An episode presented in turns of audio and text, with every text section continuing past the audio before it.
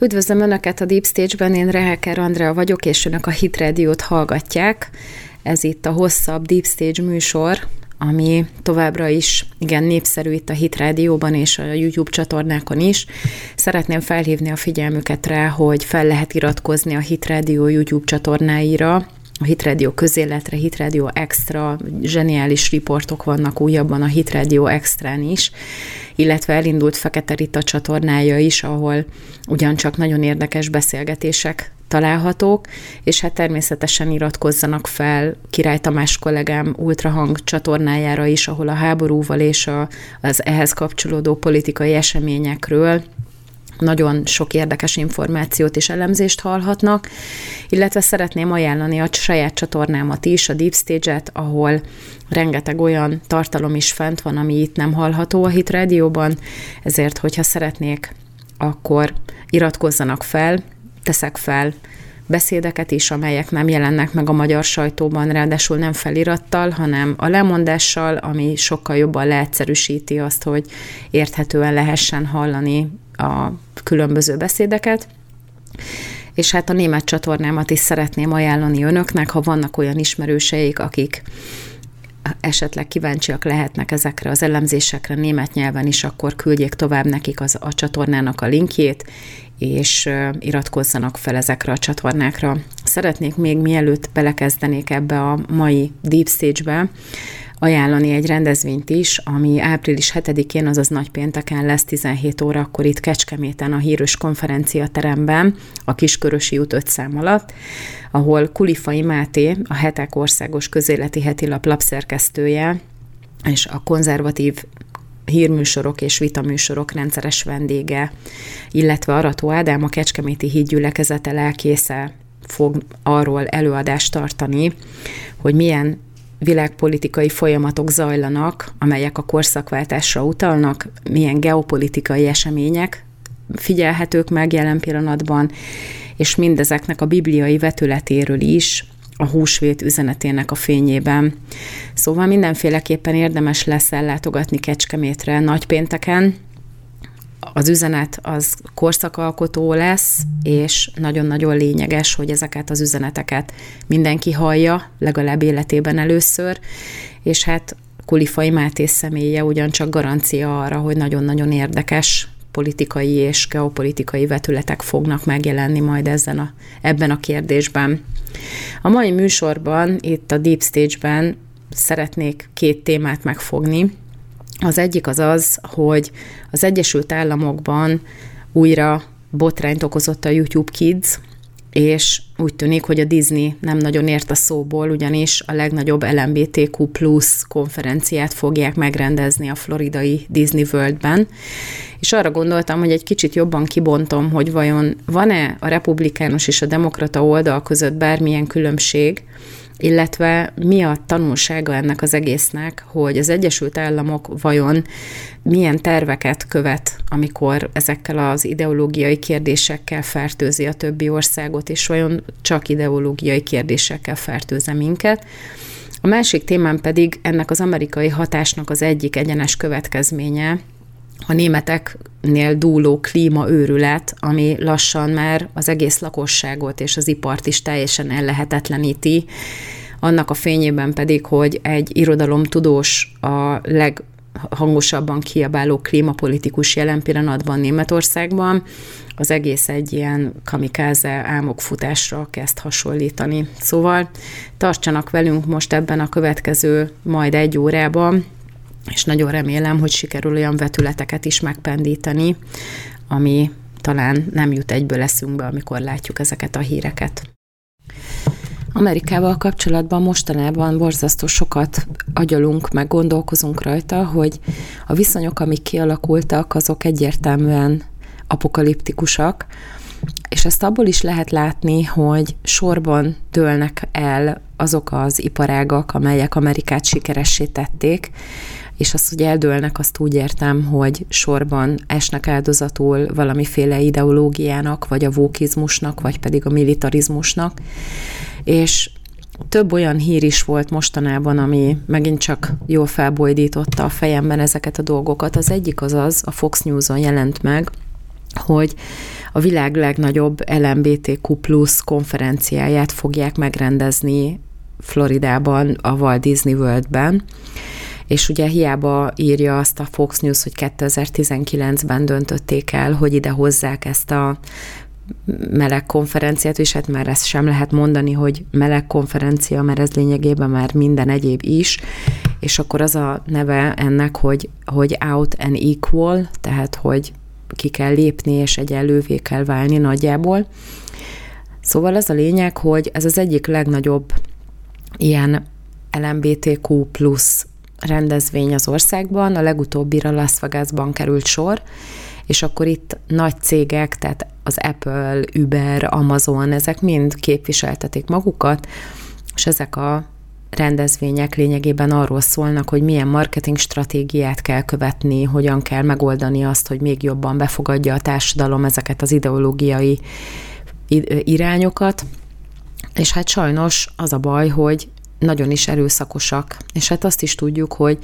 ugye a multik úgy vannak berendezve, hogy az igazi sikeres pozíciókra a családos ember nem nagyon tud versenybe kerülni, pontosan azért, mert ugye akinek van családja, annak van egy más prioritása, még aki egyedülálló, és ráadásul, hogyha még nem is akar házasodni, mert ugye nem a másik nemhez vonzódik, vagy ki tudja már, hogy mit csinál, akkor őket tök könnyű ide-oda pakolgatni, még ráadásul élvezi is, hogy új környezetbe kerül, két-három hét alatt át lehet teljesen helyezni egy másik kontinensre is, akár ezzel egy családos nem tud versenyezni, és a multik a legnagyobb részben sajnos nem családbarát munkahelyek, és hogyha innen nézzük, akkor ugye pontosan azokban a vezető beosztásokban vannak ilyen emberek a multikban, amelyek eldöntik a marketing stratégiát, eldöntik azt, hogy milyen szempontok szerint fognak egyre, egyrészt terméket értékesíteni, meg gyártani, meg minden. Szóval ez a nagy konferencia ugye arról szól, hogy még inkább elfogadtassák az egész világgal ezeket a dolgokat. És akkor a következő Fox News hír, ami emellett ott megjelent a pontosan aznap reggel, amikor ezt a hírt találtuk, tehát hogy a YouTube Kids most megint problémákat generál, vagy legalábbis felháborodást okozott.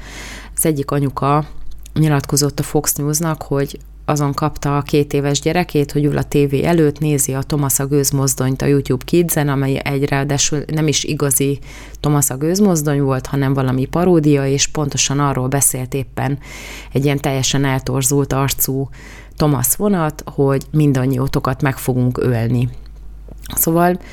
az egész YouTube téma az is alapvetően nagyon is amerikai,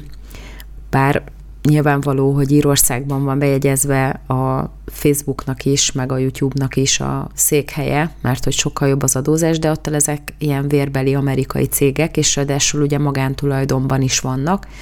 Tehát az irányelveiket ők határozzák meg saját maguknak. De közben meg az irányelvek azok a sútba vannak dobva hogyha ideológiát kell terjeszteni, és erről is lehet tudni, hogy ezek a multik, ezek az óriási közösségi média multik a vóknak mindent alárendelnek. Vagy legalábbis nagyon-nagyon erősen propagálják a vók mozgalmakat, és a YouTube az rendre letilt mindenkit, tehát most lehetett hallani, hogy a pesti srácoknak a, a csatornáját letiltotta a Facebook, Király Tamásnak a csatornáját letiltotta állítólag a torockai miatt a Facebook, tehát olyan dolgok történnek, ami egyértelmű támadás a konzervatív tartalmakkal szemben, de a YouTube Kidsen, ahol egyébként egy védett környezetet kellene a gyerekeknek kialakítani, hogy tényleg érdemes legyen nézni, ott történnek meg ezek a dolgok. Ugye volt egy másik adás, ami ugyanígy a Hit Radio jelent meg, amelyben arról beszéltem, hogy egész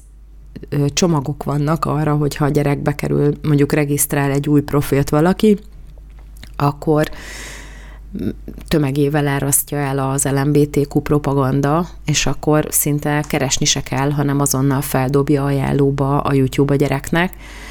Pedig pont az a lényeg, hogy egy kontrollált környezetet alakítsunk ki, és ugye ebb, akkor is megállapítottam, hogy nagyon úgy tűnik, hogy a YouTube-nak elég, hogyha az ember bepipálja, amikor fel tölti a videót, hogy gyerekeknek készült tartalom, és azonnal mindenféle szűrő nélkül megy fel a YouTube Kids-re is. És ugye ott mi akkor kipróbáltuk, hogy a 11 éves lányunknak a telefonján, amin vannak ezek állítva, ezek a kontrollok, elérhetők-e ezek a tartalmak, és sajnos mindent sikerült megnyitni, elolvasni, és stb. Szóval egyértelműen megfigyelhető, hogy ezek a magukat az igazság bajnokainak beállító nagy közösségi média felületek, akik ugye mindent megtesznek, hogy az egyenlőség az meg legyen, meg mindent megtesznek, hogy az igazság győzzön, ugye a saját elmondásuk szerint, ezek egy egyszerű manipulátor társaság, semmi igazságbajnok a feelingje nincsen az embernek, amikor ilyenekbe bele, ö, kell, beleütközik, de közben meg mit tud csinálni? Az egész életünk ezek körül forog. Ugye mi is itt a YouTube-on hallgatják ezeket a műsorokat a legtöbben, és mégis ugye az ember harcol ez ellen, és próbál küzdeni, de a másik oldalon meg szinte teljesen esélytelenek vagyunk azzal a mocsokárodattal szemben, ami egyébként átmegy ezeken és akkor ugye lehet látni például Floridában is, hogy van ezzel szemben ellenállás, még az Amerikai Egyesült Államokban is, ugye DeSantisnak a nevét rendszeresen itt mi elmondjuk meg, meg szurkolunk, hogy milyen jó lenne, hogyha megnyerni a választásokat, meg ugye beszélünk róla, hogy ha republikánus nyerné az amerikai választásokat, akkor még lehet, hogy lenne reménység arra, hogy valami pozitív irányú elmozdulás történik, de közben akármilyen hírt olvas az ember, akár hová néz, akár mit nyit meg, lényegében mindenhonnan az süt, hogy az Egyesült Államok a politikai beállítástól függetlenül teljesen egyértelműen manipulálja az összes szövetségesét. És akkor ugye, amikor tallózik az ember, hogy miről is beszéljen, egy kicsit már ilyen lejárt lemez, meg ilyen lerágott csontérzése van, amikor Amerika elé kerül, meg ilyen fáradtan, rezignáltan legyintünk rá, mert semmi más nem tudunk olvasni, egyetlen egy pozitív hírt nem lehet Amerikával kapcsolatban szinte találni, csak hogyha az ember keres, mert hogy minden arra megy ki, és egyre nyíltabban, hogy a saját ideológiájukat mindenkire rákényszerítsék. Ugye a saját műsoromhoz is talloztam, a naphíréhez folyamatosan tallózok, hogy olyan dolgokról tudjak beszélni, amik azért frissek és kicsit kívül vannak ezen a mainstreamen, hogy állandóan Amerikáról meg a háborúról van szó valahol. És ugye most volt a 20. évfordulója annak, hogy a NATO bombázta Jugoszláviát, és ugye erről volt egy megemlékezés Szerbiában, és a mostani elnök, a Vucic beszélt róla, hogy milyen érzései vannak ezzel kapcsolatosan, és ahogy olvastam azt a hírt, ott is igazából a Lavrov említette, hogy Biden beszélt erről még annak idején, amikor szenátor volt, meg alelnök, hogy bár akkor nem volt még alelnök, hanem szenátor volt 2003-ban, hogy belebombázzuk őket a, a, a megértésbe, tehát, hogy bombázni kell, és akkor majd magukhoz térnek. Tehát, hogy ott is Amerika volt az, aki erőltette a nato belül ezt az irányt, és aztán utána az ember haladt tovább,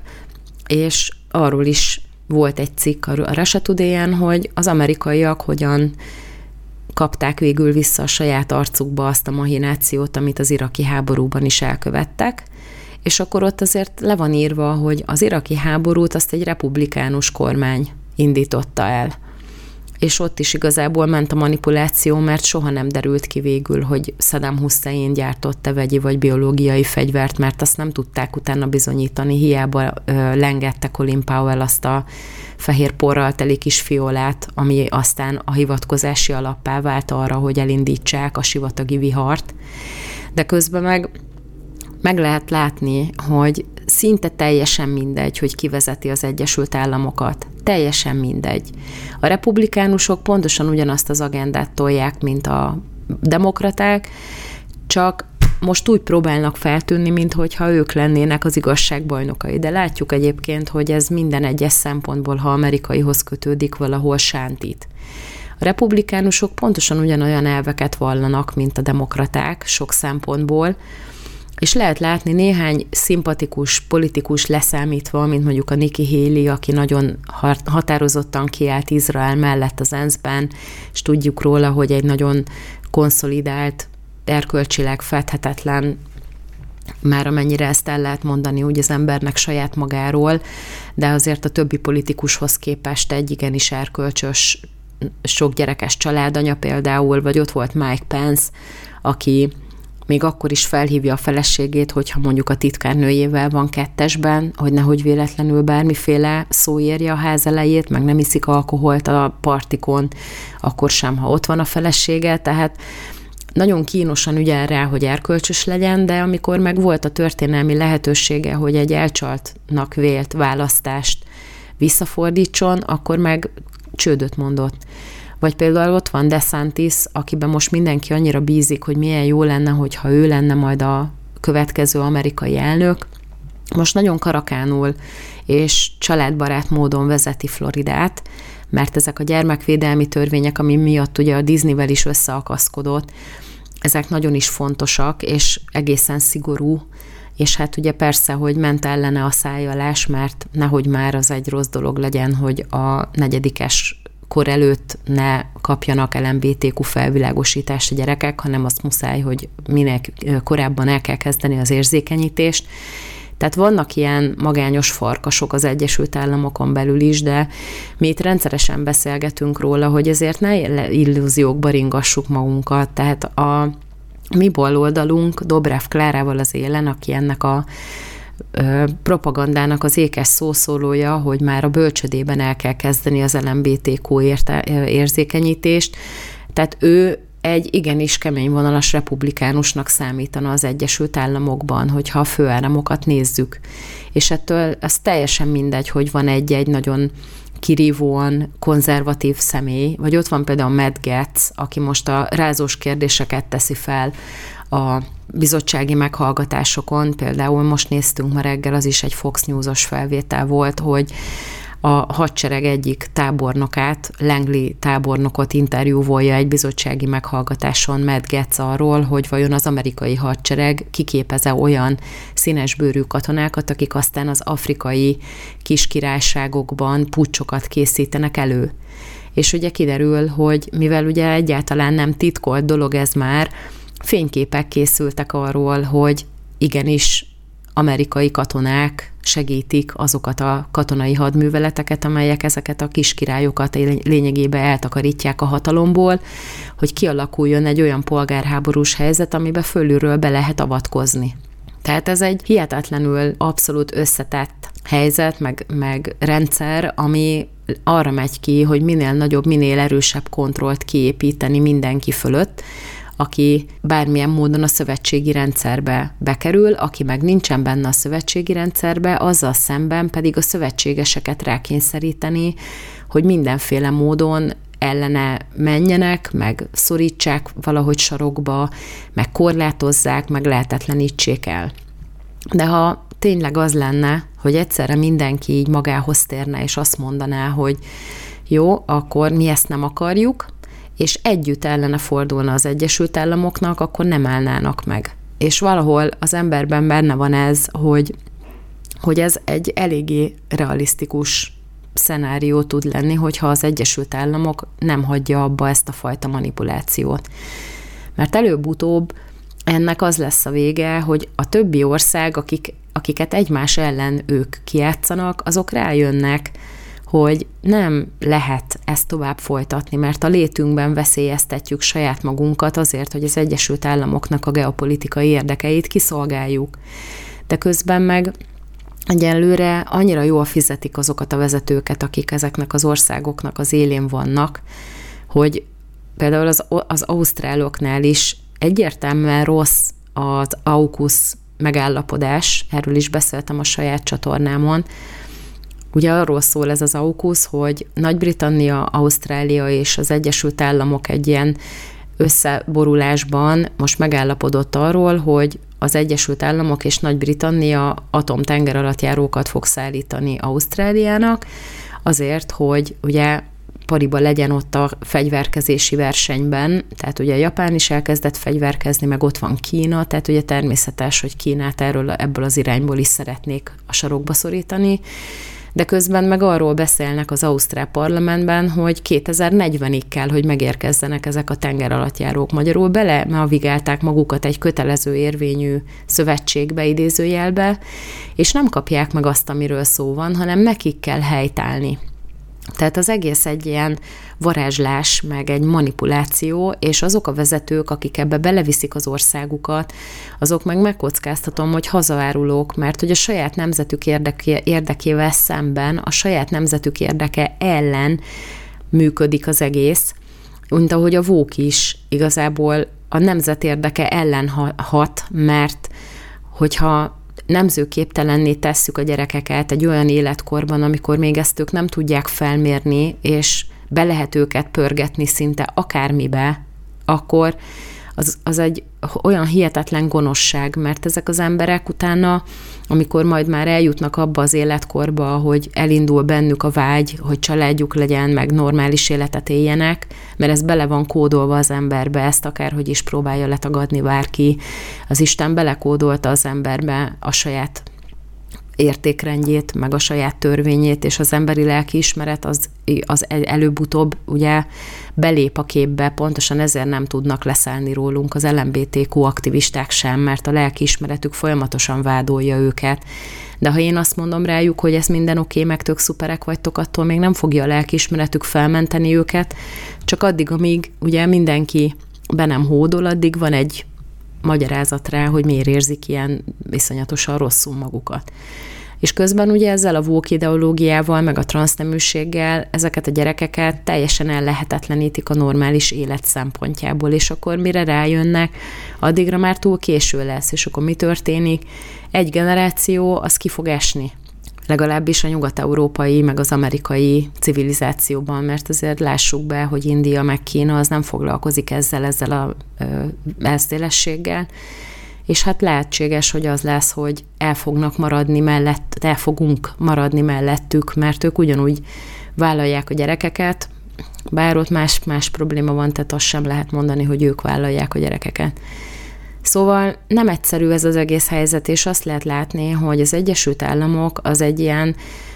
mindenkinek a sorsát rontó elem, akik előbb-utóbb belépnek a képbe, és teljesen mindegy, hogy az ember mit csinál. Most itt van Uganda. Ugandával kapcsolatban megint csak ment a adok-kapok, hogy ugye Uganda demokratikusan megválasztott kormánya a saját hatáskörében eldöntötte, hogy betiltja a homoszexuális házasságot. És akkor mit csinál az amerikai Egyesült Államok? A kormánynak a szóvivője, ugye a Karin Jean-Pierre, arról beszél a sajtótájékoztatón, hogy Uganda felkészülhet majd a retorziókra, mert hogy ez vállalhatatlan, hogy egy ilyet csináljon egy, egy szuverén állam a saját területén.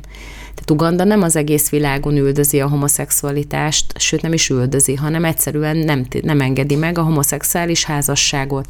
Mi köze van ehhez az amerikai kormánynak, de közben, mivel pont ez az egész, mindenkire ráülünk, mindenkire rátelepszünk, mindenki azt csinálja, amit mi mondunk, mentalitás megy, ezért ők úgy érzik,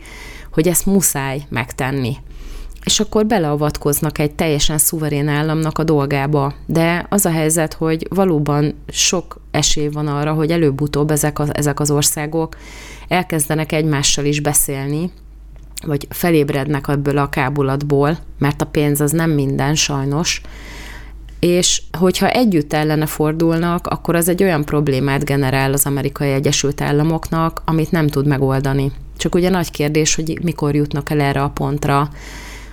az országok, és mikor jön el az a pont, amikor tényleg direktben szembeszállnak az Egyesült Államokkal. Viszont hát a németeknél egyre durvábban jön ez az egész amerikai agenda,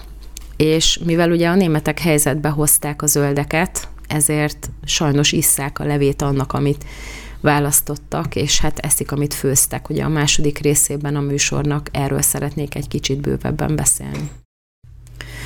És ahogy mondtam, ugye az amerikaiak mindenbe beavatkoznak, és ennek az egyik legfontosabb eleme most az Európai Unióban például, és úgy tűnik, hogy a németeknél is, az a környezetvédelem.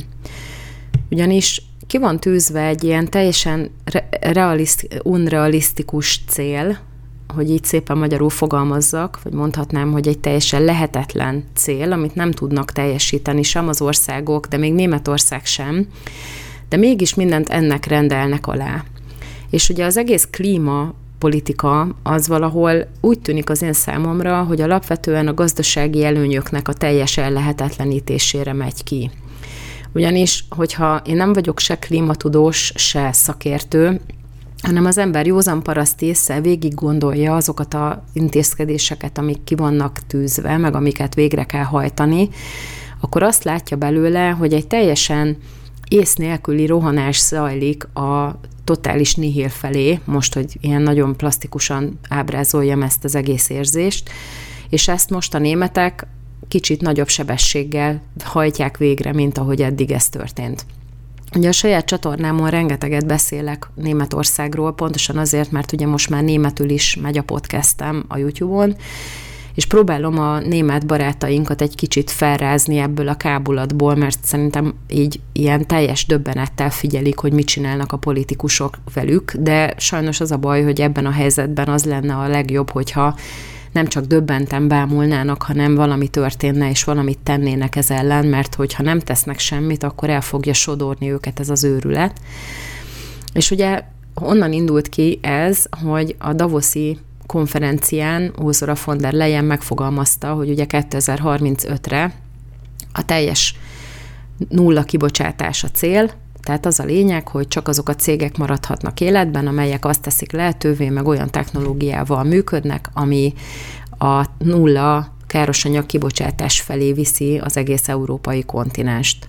Na most itt vannak mindenféle dolgok, hogy mi az, hogy káros anyag, ugye a széndiokszid, meg a metán, meg a többi, amik ugye teljesen természetes anyagok, de vannak erre elméletek, hogy a tehenek eregetik az állattenyésztés miatt a levegőbe a metánt, meg ugye a, a, a dízelautók, meg a többi. Tehát én ebben nem szeretnék belemenni, mert erre úgyis van rengeteg mindenféle szakértő, aki megfogalmazza a véleményét, önök döntsék el. Én csak abba a vetületébe szeretnék belemenni, hogy ez milyen hatással van például a lakosságra, vagy mondjuk az iparra Németországban. Ugye Robert Habeck, aki az egyik legnépszerűbb zöld politikus, ő egyébként irodalomtudós, tehát nem vitatjuk el tőle, hogy egy okos ember, de az a helyzet, hogy valószínűleg a klímapolitikában azért még annyira nem jártas irodalomtudósként, de mégis ő kapta azt a tárcát a német kormányban, ami egyértelműen ezzel foglalkozik. És mivel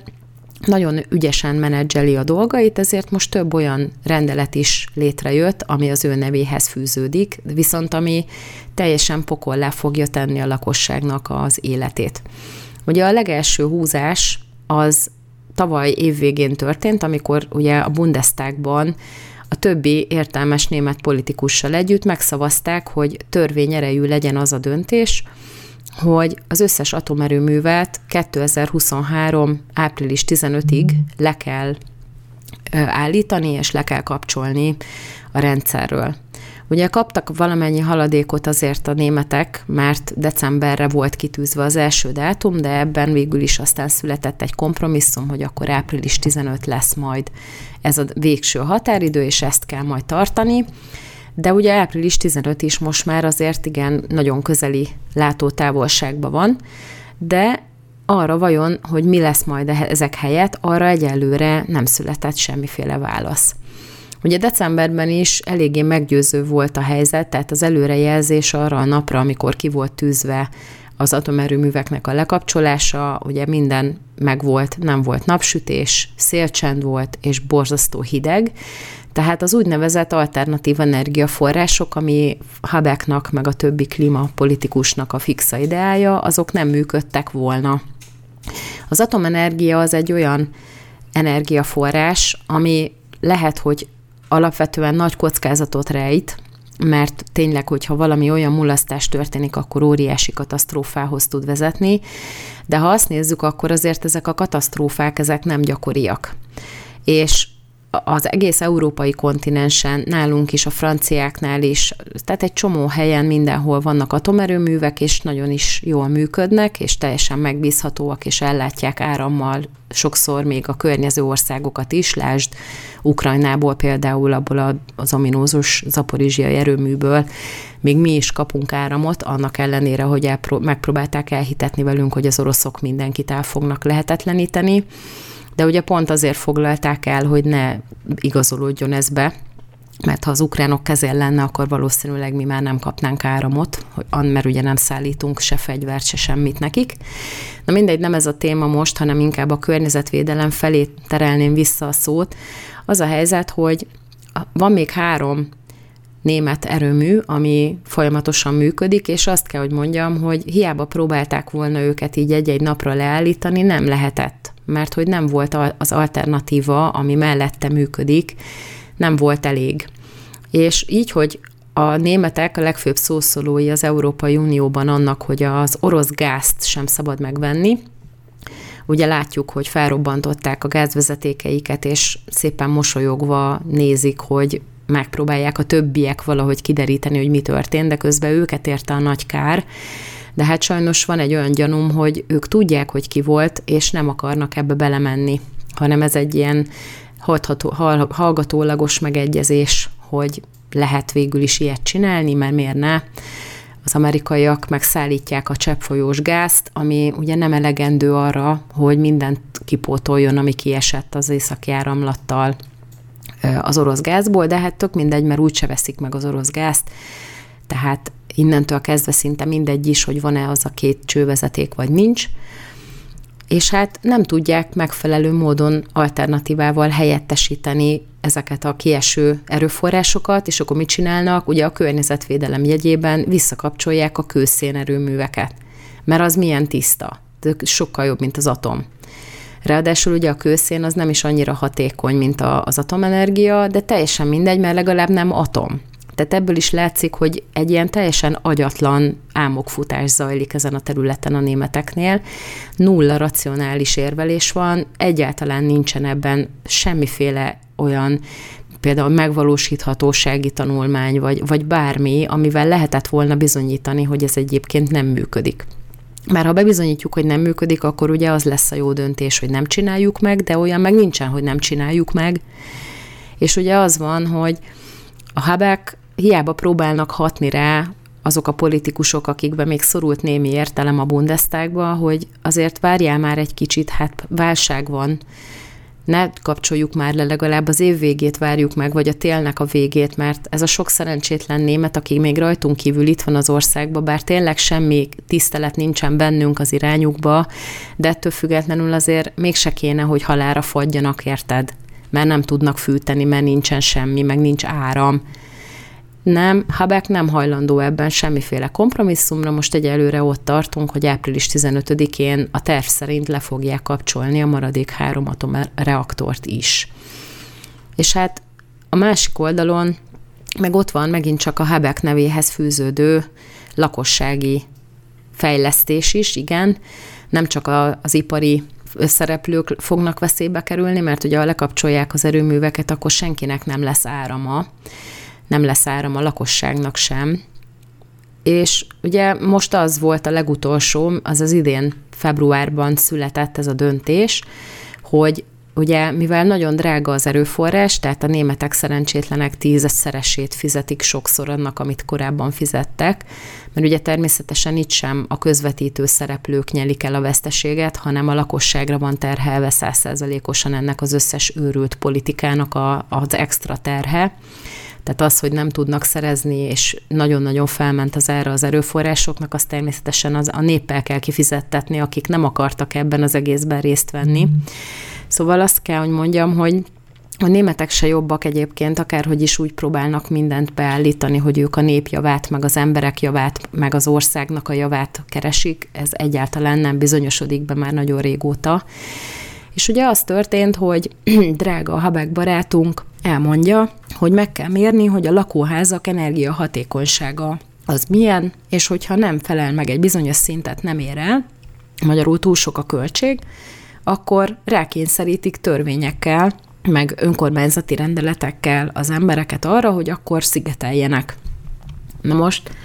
tízszeresét fizetik a energiaköltségnek, mert nem áll rendelkezésre megfelelő energia, legtöbben olyan laká- lakóházakban élnek, vagy lakásokban, amelyek nem ebben az évszázadban épültek, hanem mondjuk, mit tudom én, a 70-es években, vagy a 60-as években, de még ha új házban laknak is, ott is a legtöbb esetben még a régi fűtési rendszer működik, meg a régi ö, energia tervek voltak terítéken, tehát senki sem gondolt arra, hogy most már majd lesz ez a zéró kibocsátás, és akkor úgy ennek megfelelően kell majd szigetelni a házakat. Tehát van egy csomó olyan el nem végzett beruházás a lakosságnak a, kör, a környezetében,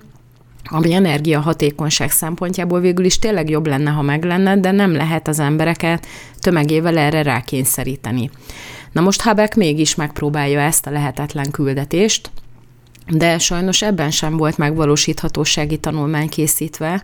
mert akkor rájöttek volna, hogy egyrészt a lakosság nem rendelkezik jelen pillanatban semmi megtakarítással, vagy nagyon kevéssel, mert ugye az infláció, meg az energia, árrobbanás, meg a többi, az már felemésztette a megtakarításukat.